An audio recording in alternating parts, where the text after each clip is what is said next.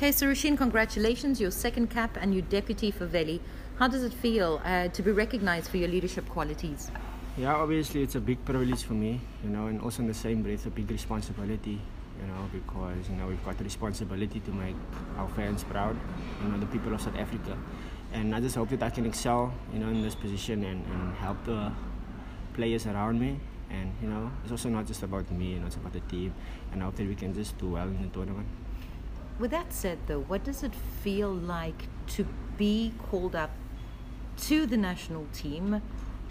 under obviously this cloud, you know, um, there's a lot of negativity about the national team. Bafana don't win. Um, how, how do you how do you become a part of a team, a winning team that the nation supports?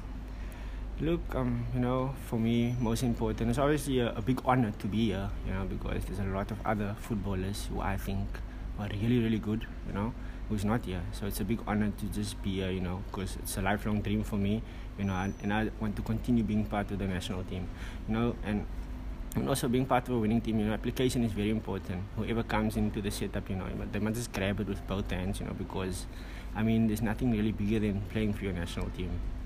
So, you know, we need to work together as a team, fight for each other, and then, you know, I'm sure we can build a winning team. COVID 19 is here, it's real. We've seen team members, you know, left behind, couldn't come uh, and be a part of the team. How do you feel about the pandemic and playing in the midst of it? Yeah, it's, it's really, really sad. You know, some things are out of your control, you know.